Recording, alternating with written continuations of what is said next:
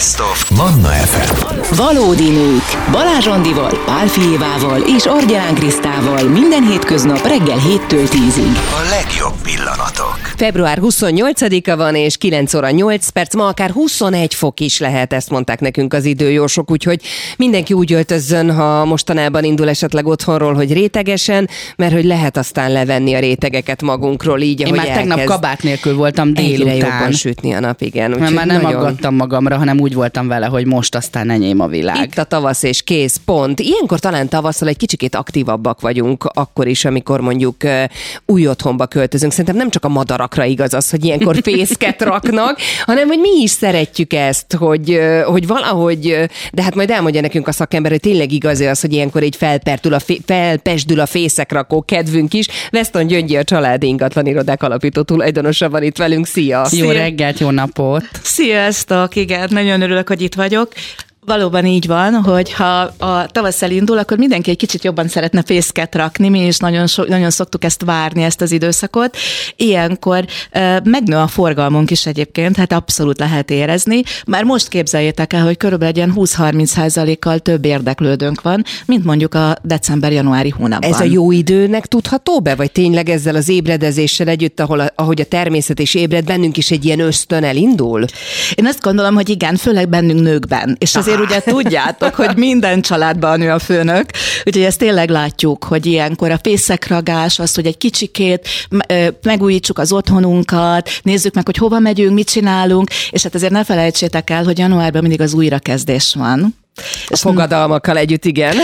Dogyacsudában-e, és azért amikor azt mondja valaki, hogy most én szeretnék egy új otthon, szeretnék új fészket rakni, valami miatt megváltozik az életkörülményem, jön egy baba, jön valami olyan, vagy a gyerek nő, szeretnénk valami újat csinálni, akkor ez az időszak, amikor egy kicsit kisüt a nap, elindul minden, akkor nagyon-nagyon alkalmas arra, hogy ilyenkor na neki induljunk, nézzük meg, és tényleg, hát ha egy másik ingatlant vásárolunk. Mi mindig tavasz, tavasszal, tavasszal költözünk, és pont most lesz kilenc éve, hogy április 1 lesz kilenc éve, hogy ahol lakunk most, azt ott birtokba vettük, és hát tényleg így van, hogy én voltam az, aki mm, most már itt az idő, menni kell, és én már, amikor megnéztük üresen, én már fejbe berendeztem egy perc alatt, hogy az hogy lesz, mint lesz. Ugye, ugye? Nagyon érdekes, mert egyébként általában a telefonoknak a 80%-a is először hölgyektől jön. Aha, tehát ők azok, akik az első lépést megteszik. Hogyne, igen, és ők is azok, akik, akik a válogatnak elsőre a neten, és nézegetik a képek alapján, nézegetik az ingatlanállományokat egyáltalán. Lehet, hogy már hónapokkal ezelőtt, és már tervezgetik egyébként. És akkor tavaszra szerintem ráveszik a párjukat is, és neki indulnak a úgynevezett fészekrakásnak. Hallod, Gábor? Megéri egyébként ebben az időszakban venni, eladni? Tehát, hogy akkor érdemes neki indulni, amikor mindenki teszi, vagy inkább a csendesebb időszakban jár jól az ember, hiszen mindenki jól akar járni ilyenkor, amikor ingatlan vásárlásban gondolkodik. Ö, Én azt gondolom, hogy nincs egy olyan időszak, amire azt mondanám, hogy na most ekkor vagy akkor éri meg igazán, Ö, mert ö, amikor nem csak arról van szó, hogy ilyenkor ez vevők indulnak el, és egyre több vevő jön, és mindenki megpróbál, hanem gondolj bele ahhoz, hogy általában, hogy költözzél, el is kell, hogy add az ingatlanodat. Uh-huh. Tehát ilyenkor ez ingatlan állomány is egy picikét magasabb lesz, tehát a, az aktív ingatlanok, akik el akarják adni, hiszen ha belegondolsz, akkor ahhoz, hogy költözzek, el is kell adjak, meg vegyek is. Na ez egy állandó dilemma egyébként is, hogy melyik legyen az első, dobjam a piacra az ingatlanomat először, vagy pedig inkább e, nézegessek, és hogyha megvan az igazi, akkor tegyem piacra. De ilyenkor mind a darabszám, hogy egyáltalán hány ingatlan van a piacon, és hogy mennyi vevő, mind a kettő megnövekszik. Ergo, ha vevő vagy, nagyobbból tudsz válogatni. Uh-huh. Engem mindig uh, bosszant az, hogy amikor bejön valamilyen támogatási rendszer, akkor ugye eleve még nem szoktuk meg, tehát most a Csok Plusz január 1-ével startolt, ami egy csomó mindenben újat hozott a Csokhoz képest, hogy a falusi Csok megmaradt, tehát a kis településeken ez megmaradt, de hogy ö, ilyenkor én mindig ö, attól tartok, hogy amennyit ad, annyit a piac emelkedik is, tehát gyakorlatilag ugyanott vagyunk, mint mondjuk a, a támogatási rendszer előtt. Ezt csak én érzem kívülállóként, vagy van azért ebben némi igazság? Ebben nagyon sok igazság van, azt gondolom. Amikor bejött az első csok, ott 2016-ban, akkor az árak pillanatok alatt emelkedtek egyébként. Tehát ez nagyon érezhető volt. Ennek a csoknak, ami most jött be, a csok plusznak, az újnak, nincs ekkora árfelmelő hatása még. Én azt gondolom, hogy aminek árfelmelő hatása lesz, az, hogy az elmúlt két évben stagnált az ingatlanpiac. Tehát azért egy sokkal csendesebb időszakunk volt, hiszen nagyon magasak voltak a kamatok. Uh-huh, a magas igen, kamat igen. mellett nem akartak az emberek hitelt felvenni. Amikor valaki hitelt vesz föl, akkor soha nem abban gondolkodik, hogy mennyi lesz a vége. Nagyon érdekes, nem, leülök ügyfelekkel, számolunk, gondolkodunk, beszélgetünk. Nem az ijeszti meg őket, hogy 10, 15, 20, 30 vagy 40 millió hitelt vesznek föl, és ez a végén 30 millió lesz, 40 millió lesz, 18 millió lesz. Tehát, hogy mennyi lesz az a plusz, amit vissza kell adni 20 év alatt, hanem hogy mennyi a törlesztő részlet. Hogy hogy tudja napról napra ki, vagy Igen. hónapról hónapra kigazdálkodni. Igen, és nagyon érdekes ez a gondolat, mert ha magasak a kamatok, akkor nyilván ugyanabba a törlesztő részletbe jóval kisebb hitelösszeg fér bele. Akkor fordítva gondolkodnak. Most én ezt megfejtettem, amit most mondtál ebben a másodpercben, hogy ugye nem az van, hogy kéne nekem ö, 35 millió, hogy álmaim otthonát megvehessem, hanem azt mondom, hogy én a mostani szituációmban, helyzetemben tudok nélkülözni a fizetésemből havonta 120 ezer forintot. Na ezért mennyit ad a bank? Így van? Így van. És így keresek utána házat? És gyakorlatilag így keresel utána házat. Vagy ingatlan. És így fogod megnézni. Tehát így alakul ki ez a büdzsé, amiből teljes mértékben tudsz költekezni. És azért az volt a baj az elmúlt időszakban, hogy mondjuk egy évvel ezelőtt még a jelzálók kamatok 10-12 százalék között voltak. Tehát most ezek a jelzálók kamatok, most már tudunk ilyen 5,5-től 6,5-ig, uh-huh. ami ugye nagy érdemnek az- sok mindent nem tud mondani, de hát ez azt jelenti, hogy kb. felére csökkentek a kamatok. Tehát ma, ha fölveszel egy hitelt, akkor körülbelül 7000 forintba kerül 1 millió forintnak a törlesztésre, ha 20 évre veszed föl. Uh-huh. Sac per kb. Tehát 200 ezer forintba majdnem 30 millió belefér gyakorlatilag. Még mondjuk tavaly A fele. a fele. Á, Ugye, milyen érdekes ez, hogyha egy lefordítom? hát igen, így már értem. Kik azok, akik inkább matekoznak ilyenkor, és kik azok, akik az érzelmeikre hallgatnak, amikor a közös fészek kiválasztásánál beszélgettek? Hát általában a hölgyek érzelmekre hallgatnak, tehát tipikusabban jobban ugye intuitívak vagyunk, és mi fészket akarunk rakni, hogy ezt az elején mondtad, én nagyon szeretem ezt. Szoktuk is ezt a kifejezést használni egymás között, hogy na ők a fészekrakó pár. Jó, uh-huh. tehát van ilyen. Uh, nyilván a férfi logika az inkább a matematika felé megy el, meg a befektetések felé, hogy mi mennyi és hogy jön neki, de azért sajnos mindenkinek van egy büdzséje, tehát még akik érzelmi alapon közelítik meg, ott is, amikor eljutnak mondjuk egy hitelközvetítőhöz, vagy egy bankba bemennek és elkezdenek számolgatni, akkor azért a matematika előjön. Tudom, hogy nagyon-nagyon sok minden van a Csok Pluszban, tehát hogy nincs arra keretünk, hogy ezt tök részletesen uh-huh. azért ától zéig átbeszéljük, de hogy nagy vonalakban tudnál nekünk segíteni, hogy, hogy milyen változást hozott a Csok Plusz, és hogy mire számíthat egy pár akkor, amikor mondjuk nincs még gyereke, de ugye nyilván a Csok Plusz is arról szól, hogy legyen gyereked minél több, és vállalt be előre, hogy mire lehet számítani, mekkora összegekre, hogy matekozhatunk. Persze, dióhéjban nagyon egyszerű, gyakorlatilag ma már csak az kap ö, csok pluszt, aki gyereket vállal. Tehát ez egy nagyon fontos dolog ahhoz képest, ami tavalyig volt. Ma meglévő gyerekek számítanak, de csak akkor, hogyha be is vállalsz még plusz gyermeket. Uh-huh. Jó? Tehát ezt csak akkor lehet igénybe venni. Attól függően, hogy az összgyermekek száma mennyi lesz a végén, tehát ha mondjuk van valakinek kettő gyermeke és egyet bevállal, akkor háromnak számít. Ugyanúgy, mintha nulláról indulok, és hármat vállalok be. Á. Jó? Tehát az, ennek a skáláján gyakorlatilag lehet mondjuk a három gyerekbe mozogni, akkor attól függ az összeg, hogy mennyit vehetsz föl, vagy mennyire igényelhetsz. Majd mindjárt mondom, hogy ez Mert mit ez jelent. hitel, ugye? a Erre, Csok hogy ez Plusz. hitel. És a Csok Igen. meg nem az volt. Hogyne. Tehát ez nem feltétlenül jár. Mert hogy ez fizetéshez van kötve. Tehát ez hitel, hitelként is tekintenek rá a bankok. Ez azt jelenti, hogy ha valaki fel akarja venni, meg fogják nézni a fizetését, és megnézik az ingatlant is, hogy terhelhető az az ingatlan annyit, elbire akkora terhet gyakorlatilag, és az a pár egyáltalán föl tudja elvenni ezt az összeget, ezt az összegű hitelt. Tehát azon belül, ami ez csak egy maximál gyakorlatilag, lehet, hogy kevesebbet fog megkapni. Tehát erre nem lehet számítani, hogy ez automatikusan jár. Tehát a mechanikáját értitek, hogy gyakorlatilag gyerekszámhoz van kötve, de mindenképpen vállalni kell. Az egy gyereknél 15 millió forint, a két gyerek esetén 30 millió forint, és a három gyerek esetén 50 millió forint a maximált hitelösszeg, amit föl lehet venni. De az nem biztos, hogy megkapjuk. Hát természetesen, hiszen a bank meg le fog ellenőrizni mm-hmm. téged, hogy mekkora fizetésed van De ez hozzá. egy támogatott hitelösszeg, tehát ennek a kamata viszont alatta marad a, Így a van. piaci kamatoknak. Így van, 3 a maximált kamat. Nagyon jó, napszót képe vagy. Nagyon büszke ügyes vagy. vagyok. Olyan, van a hétvégi műsoromban egy ilyen rovat egyébként, a pénzügyi Igen. percek akarom mondani, ahol én is egyébként művelődöm ki, és ezért Teljesen tudok, tudok ilyen okosakat hozzászólni. Igen, 3 ban van maximálva, de ez egy maximált, egy-egy bank egy picikét ezelé is vág, ezért mondom maxila- maximálva van. Nyilván az állam támogatja a maradék kamatösszegeket. Mi, mi történik akkor, hogyha valaki beleugrik? Nekem mindig ez a veszőparipám. Kiindulva mondjuk a saját élethelyzetemből példámból is, hogy egy első gyerek így jött, és aztán utána teltek, múltak az évek, és nem sikerült. És ezt nem tudod előre kiszámolni, hiába szerettem volna én három-négy gyereket, és nagy családot, nem úgy hozta az élet. Ilyenkor mi van? Hát hogy ne, ez teljesen kiszámíthatatlan. Ö, hát ilyenkor meg kell vizsgálni, hogy, hogy meg kell, be kell bizonyítani, hogy ti próbáltátok, uh-huh. és ez nem jött össze. Tehát ezzel megvannak a megfelelő orvosi vizsgálatok, és hogyha ezeket, ezt tudjátok bizonyítani, akkor el fogják fogadni a bizonyítékot elméletileg. Jó, uh-huh. tehát ez a ez a megoldás. Ha csak próbálkozol, próbálkozol, és nem mész el orvoshoz, és nincsenek semmiféle bizonyítéka, akkor bizony büntetőkamatokkal fog járni. És akkor azt vissza is kell fizetnem, hogyha így kiderül, hogy egyébként így felvettünk 50 milliót, de a harmadik gyereket igazából már nem akarjuk. Nem kell visszafizetni, csak magasabb kamattal fog járni, és büntető kamatok fognak rájönni. Tehát ez a támogatott hitel, ez átmegy majd egy Egy nem rendes- támogatott hitelbe, Ó, és jaj. büntetésekkel is jár. De ez attól függ, hogy hány gyereket, ez kicsit bonyolult nyilván, mert Persze. attól függ, hogy hány gyereket teljesítettetek, melyik évben hogy történt, jó, tehát ez, ez azért ez egy, ez egy másik, ez egy nagyon-nagyon bonyolult matematikai rész lesz majd.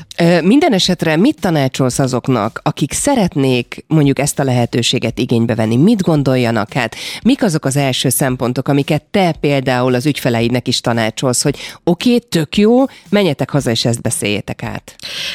Elsőre mindenképpen én azt gondolom, hogy tényleg a gyerekvállalást kell átgondolni, hogy hány gyereket és hogyan. Nyilván Nekem- azért ne, ne kezdjek el gyerekeket gyártani, hogy lehessen egy nagyobb házam. Hát nekem van három. Jó, de egyesével kellett ezt csinálni. Tehát ezt, ezt szoktam mondani. Jó, tehát az ember az elsőben még nem tudja, hogy mit vállal, a másodikkal már egy kicsit sejti, a harmadiknál szerintem azért már ott leesett a tantusz. Jó, úgyhogy először is tényleg a gyerekszámokat, tehát én az 50 milliót senkit nem lovalnék abba bele, hogy nulláról rögtön 50 millió. Tehát ha nincs egy gyermekese, akkor ne legye föl a három gyerekeset. Ha gyereket szeretnének, és vállalnának, és egy fiatal pár, és nagyon pozitívan indulnak az életnek, azért az egy-két gyerekesbe azért lehet gondolkodni, azt gondolom. Tehát ez nem annyira katasztrófa. A három gyerekeseket azt annak javaslom, akinek megvan a második is, és a harmadikba úgy gondolkodnak, hogy tényleg szeretnénk, és komolyan gondolják. Jó, tehát ez szokott általában a tanácsom lenni, mert egyébként a legtöbb fiatal pár úgy indul el, hogy boldogok vagyunk, összeházasodtunk, fészket akarunk rakni, és ez a hitel lehetőség egy nagyon jó hitel lehetőség arra, hogy a törlesztő részleteket minél, minél jobban minimalizálják. Ö, bocsáss meg, Andrea, Nem, igen, én vettem pont egy levegőt, hogy és mi van akkor, hogyha tönkre, tehát mondjuk én, el, én, férjem, én csak így gondolkozom, ketten, kettő gyerekünk van, szeretnénk egy harmadikat, de közben tönkre megy a házasságunk, viszont ezt a csok pluszt már felvettük. Akkor ez, ez megosztódik kettőnk között ez a hitel, vagy ez már a banktól függ, vagy ez, ez mitől függ? Tehát ugye általában egy ilyen helyzetben ritkán marad meg az ingatlan, általában el szokták adni. Uh-huh. Tehát az a tipikus ezért ilyenkor, hogy van egy kis családi ház, sajnos szétmennek, mind a ketten szeretnének pénzt kapni belőle. Ritka az a helyzet, hogy mondjuk a feleség ott tud maradni a két gyerekkel egy családi házba, ezt lássuk be. Ha eladásra kerül, akkor ezt a hitelt vissza lehet fizetni. Uh-huh. Ez egy hitel, tehát ugyanúgy, mint egy elzálók hitel, ha fölvettem a házamra, nem kell 20 évig azért benne laknom a házamba. Itt azért nem annyira egyszerű abban a helyzet, hogy elméletileg egy 10 éves ott lakást bizt ki van kötve, de a korábbi csoknál ez nem volt szempont, vissza lehetett fizetni a hitelt. Lehet, hogy némi büntetés rámegy, de hát ez attól függ, hogy hány évig vették igénybe, és hogyan. Jó, tehát az ötödik évben jön ez. Ha már ez mondjuk a 12. évben történik, akkor ebben nincs is probléma. Uh-huh. Vissza kell csak fizetni. Megint csak mondanék egy példaszituációt, helyzetet. Két gyerek van, boldogan él a család, szeretnének a csok plusszal élni, és bevállalnák a harmadik gyereket, anyuka 42 éves. Hát igen, erre kell figyelni, hogy itt már gyakorlatilag le van korlátozva egy év. Tehát 40 éves kor alatt kell, hogy legyenek, akik ezt szeretnék A megoldani. A hölgyek. Igen, igen, igen. Tehát ezt be van, abszolút be van korlátozva, és ráadásul ha egyáltalán nincs még pocakba a baba, akkor 30 éves kor lesz majd ez a határ, amikortól ezt bevállalni lehet. De én azt gondolom, hogy a legtöbben, akik gyereket vállalnak, azok egyébként pedig 40 alattiak. Az a tipikus ritka ez egyébként, hogy 40 fölöttiek lennének. Milyen lehetőségük van most eltekintve a támogatási rendszertől azoknak, akik egy picikét idősebbek, és mondjuk akár amiatt, hogy nőnek a gyerekek, nagyobb ingatlant szeretnének, hogy mindenkinek lehessen külön szobája. Tehát, hogy ott milyen lehetőségek vannak akkor, amikor mondjuk tényleg elszaladnak az egekbe az árak, pont egy ilyen támogatás miatt. Jelen pillanatban olyan támogatás csak falusi csokban van azoknak a gyerekeseknek, akiknek már megvan a gyerek, uh-huh. és a falusi csoknak az a szépsége, hogy ott a meglévő gyerekek is számítanak, és nincs korhatár. Ezt nem tudják sokan. Akár 50 évesen is föl lehet venni, hogyha a gyerekek még olyan korúak, hogy állami intézbe valamilyen járnak, valamilyen egyetemre járnak, főiskolára, stb., akkor még mindig igénybe vehetik a szülők. A régi csokkot is igénybe lehetett venni, ott nem volt korhatár. Tehát a meglévő gyerekre nincsen korhatár. De falusi csokkon kívül sajnos most nincs más támogatás, viszont egész jó kamatokat tudunk már hitelügyintézőkkel, ahogy mondtam, már 5,5%-tól is tudunk. Azért ez nem olyan rossz Nem olyan már. rossz. Á, mihez képest, ugye? Ugye? ugye? Az előzőhöz. Nem, egyáltalán nem olyan rossz. Amikor nagyon pörgött a piac, akkor is 3% volt a csoknak ez a hitelösszege, és nagyon sokszor tudtunk 3% közelébe, de 3 és 5 százalék között tudtunk tipikusan szerezni jelzálogot, és képzeljétek el, sokan nem vették igénybe mondjuk az, a csoknak, a csokot a két gyerekeseknél, mert azt mondták, hogy nem fogják lekötni tíz évre az ingatlant, hogy ott kell lakni. Amikor majdnem olyan Mint kamatra egy kedvező kapok. kamattal Igen, vagyunk. igen. Jó? És nagyon sokan nem 20 évig fizetik egyébként is azt az adott hitelt. Tudnak, vannak nagyon jó sporolási lehetőségek most is, lakáskassa is van újra, és hamarabb egy 10-12 év alatt ki szoktak futni az átlagos hitelek egyébként is. Úgyhogy az 5,5%-kal szerintem már érdemes megpróbálkozni rajta. Nagyon szépen köszönjük. Albérletekről is beszélgessünk a folytatásban, mert hogy nem régiben jött ki a hír, hogy az is elindult fölfelé, tehát ott is volt egy kis stagnálás, és most aztán hát kösse fel a gatyáját az a fiatal, aki egy nagyvárosban szeretne mondjuk munkába állni, elhelyezkedni és önállóan lakni a szülőktől. Ebben próbálunk majd segítséget adni. A beszélgető partnerünk Weston Gyöngyi, a Családi Ingatlan Irodák alapító tulajdonosa. Jövünk vissza nem sokára. 9 óra 38 van, február 28-a, és beindult a tavas csivitelnek a madarak, és bennünk is beindult a fészek rakó ösztön. Abszolút, bennem ennek már apropó- hónapok óta amúgy. Andi is már itt egyébként új házról vizionál, nem kicsiben, mint amit mutatott itt nekünk reggel, amit készített a mini házat, hanem már nagyban.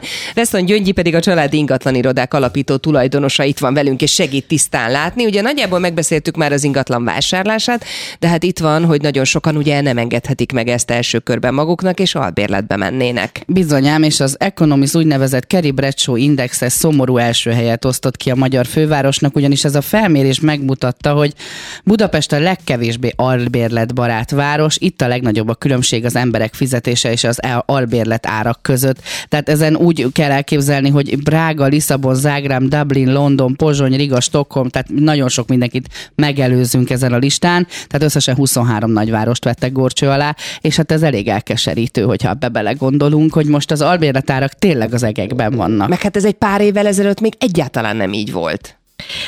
Én azt gondolom, hogy az albérletárak nagyon sokat mentek föl, de ha megnézed, hogy az albérletárak és az ingatlan árak hogy mentek föl, akkor ez valahol pariban van, hogy mind a kettő emelkedett. Uh-huh. Mindig azt szoktuk nézni, hogy ha albérletár van, meg egy ingatlan ár, akkor mennyi idő alatt, ha kiadod, akkor ha is eladnád, akkor mennyi, hány év alatt jön vissza az ára gyakorlatilag a kiadásból annak az ingatlannak. Jó? Tehát van egy ilyen index, ezt szoktuk figyelni. És mi a jó index? Ez minden, ez folyamatosan változik, és ez országonként is változik egyébként, de Magyarországon most egy ilyen 6-7 százalékot lehet kitermelni, tehát ez egy körülbelül egy ilyen 14-16 év alatt mondjuk visszajön, 15-16 év alatt, hogyha kiadod, akkor, visz, akkor annyira tudnád eladni, mint a 15-16 év alatt kiadnád uh-huh. gyakorlatilag, jó? Tehát ezt szoktuk is figyelni, ezzel lehet egyébként a piacot visszaellenőrizni, amikor értékbecslek.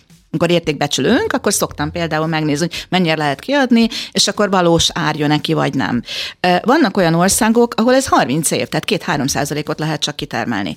Amikor nagyon alacsonyak voltak a kamatok, mi is emlékszünk, amikor 3 százalék volt, akkor Nyugat-Európában nullához konvergáltak a kamatok. Ott, ha már 2 százalék bejött egy ingatlan kiadásból, ez 50 év alatt oh. térül meg.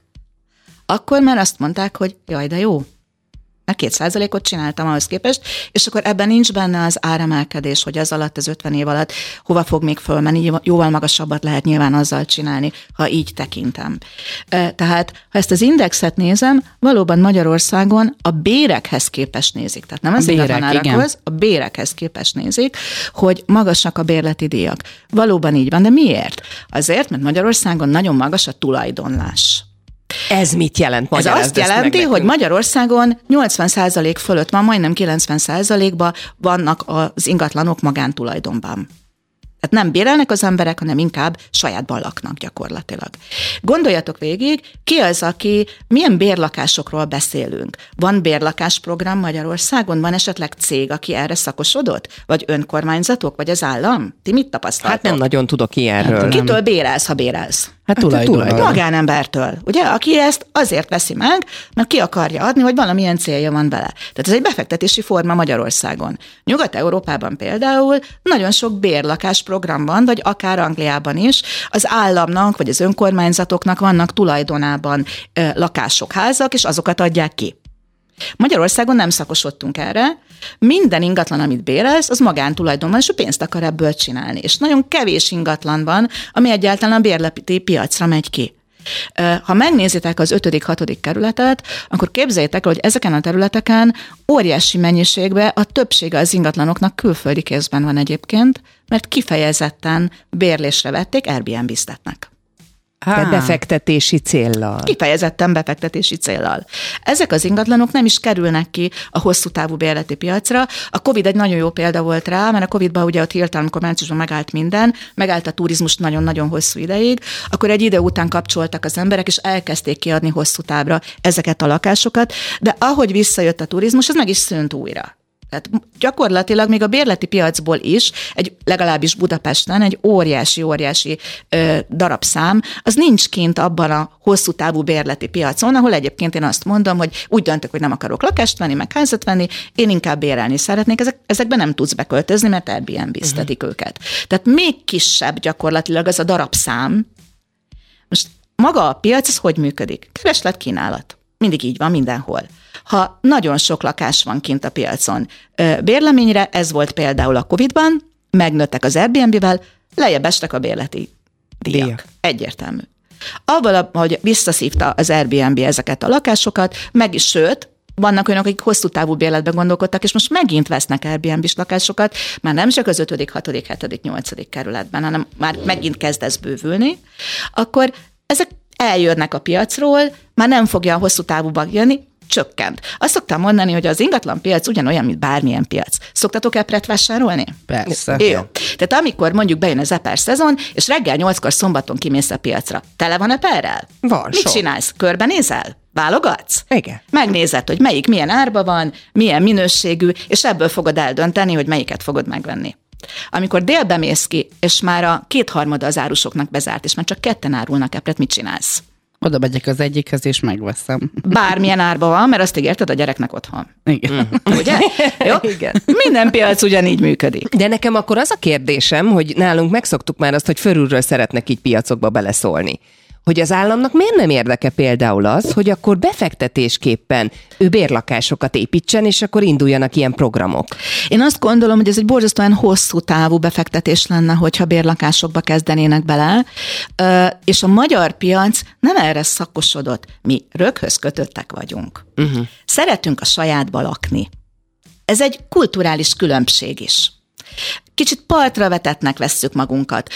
Nyilván azért is, mert amikor a szocializmusban az állam építette tömegével a lakásokat, akkor ugye volt egy időszak, amikor ezt át lehetett magántulajdonná váltani, és onnantól kezdve gyakorlatilag kialakult ez, hogy a sajátomba lakok, de azért gondoljuk bele, hogy akkor is, amikor a panelrengetegek ugye akkor épültek, akkor is kiutalták ezeket a lakásokat, és tulajdonképpen hiába bérelték idézőjelbe az emberek, azért ezt a sajátjuknak tekintették. Tehát nekünk ez a szemléletünk. Vidéken abszolút ez a szemlélet. Van egy kis föld, felépítünk rá egy kis házat, ez az enyém, abban lakok. Ezt a kulturális röghöz kötöttséget nagyon nehéz kiírtani, ezt azt gondolom. Uh-huh.